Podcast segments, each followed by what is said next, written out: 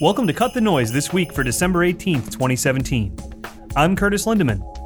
This week's stories include the FCC repealed net neutrality rules, Bitcoin whales, the thousand people who own 40% of the market, and password stealing apps found on the Google Play Store. Let's get started. The Federal Communications Commission voted on Thursday to scrap the so called net neutrality regulations on a vote of 3 to 2. The rules effectively reclassify broadband providers from a heavily regulated utility to a more lightly regulated service. After public statements were made by Commission members, a brief recess was taken before the vote due to a bomb threat. The vote to remove the net neutrality regulations should come as a surprise to no one at this point given that the move was telegraphed by the FCC when it dropped its 200 plus page fact sheet just before Thanksgiving. Supporters of the move claim that this will promote innovation and investment, which will create jobs, increase competition, and lead to better, faster, cheaper internet service for all Americans.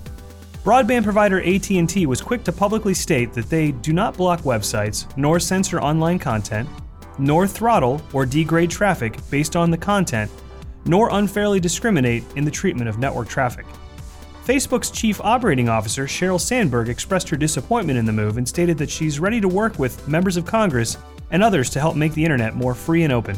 While dozens of Democratic lawmakers and even a few Republicans have pushed for congressional action on the matter, it doesn't appear that it will happen any time in the near future due to current leadership in Congress, not to mention a president that would veto any such legislation.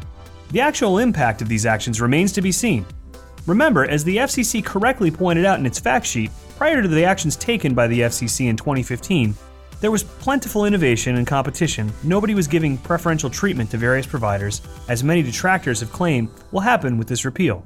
For the time being, we're going to have to wait and see what impact, if any, comes from these actions.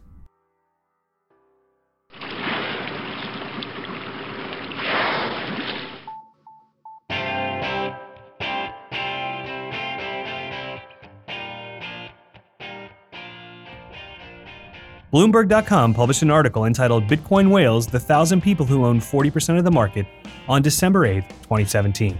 On November 12th, someone moved almost 25,000 bitcoins worth about $159 million at the time into an online exchange. The news soon rippled through online forums with Bitcoin traders arguing about whether it meant the owner was about to sell the digital currency.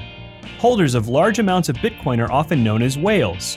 This is becoming a worry for investors as they can cause big dips in value as one of these whales sells even a portion of its investment. According to one estimate, about 40% of Bitcoin is held by about 1,000 users. At current prices, it only makes sense that these investors are going to want to cash out some of these investments. The problem is that the whales can effectively coordinate and prop up the value of the cryptocurrency while they position for a sale that would ultimately crush the smaller investors. According to Aaron Brown, a former managing director and head of financial markets research at AQR Capital Management, Many of these large owners have known each other for years and could easily pick up the phone to coordinate to either tank or prop up the market. According to Gary Ross, a securities lawyer, because Bitcoin is digital currency and not a security, there's no prohibition against a trade in which a group agrees to buy enough to push up the price and then cashes out in minutes. Regulators have been slow to catch up on cryptocurrency trading, so many rules are still murky at best. Keep in mind that the recent rise in Bitcoin is difficult to explain because it has no intrinsic value. While there are definite believers in cryptocurrency, with some claiming it could displace banks and even traditional money, it's still worth only what somebody is willing to trade for it. For those of you looking to jump on the cryptocurrency bandwagon, let this be a warning. Before you can jump into this market, just remember what you're putting your money into is unregulated, has no intrinsic value, and can be easily manipulated by only a handful of people in the world. It's not something for those with a thin wallet or a weak stomach.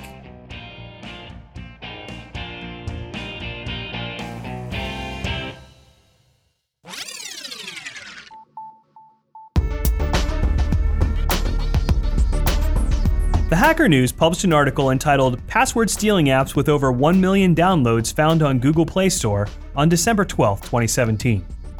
Security researchers discovered at least 85 applications in the Google Play Store that were designed to steal credentials from a Russian social media network.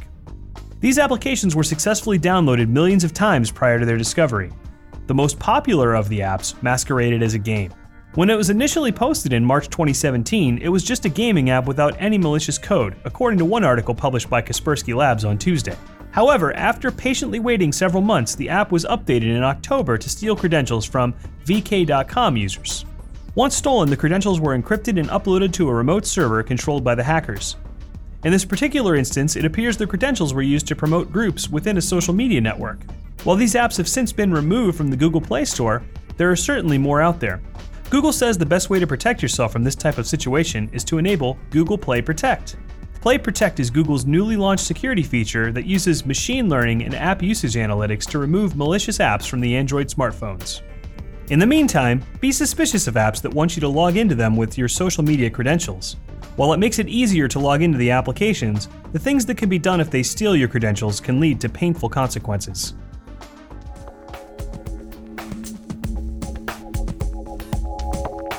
Thank you for joining us for our pilot season of Cut the Noise this week.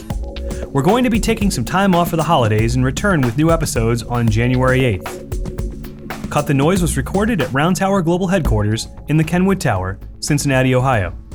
Audio mixed and edited by Vince Lombardo. I'm Curtis Lindemann. This has been Cut the Noise Weekly Edition.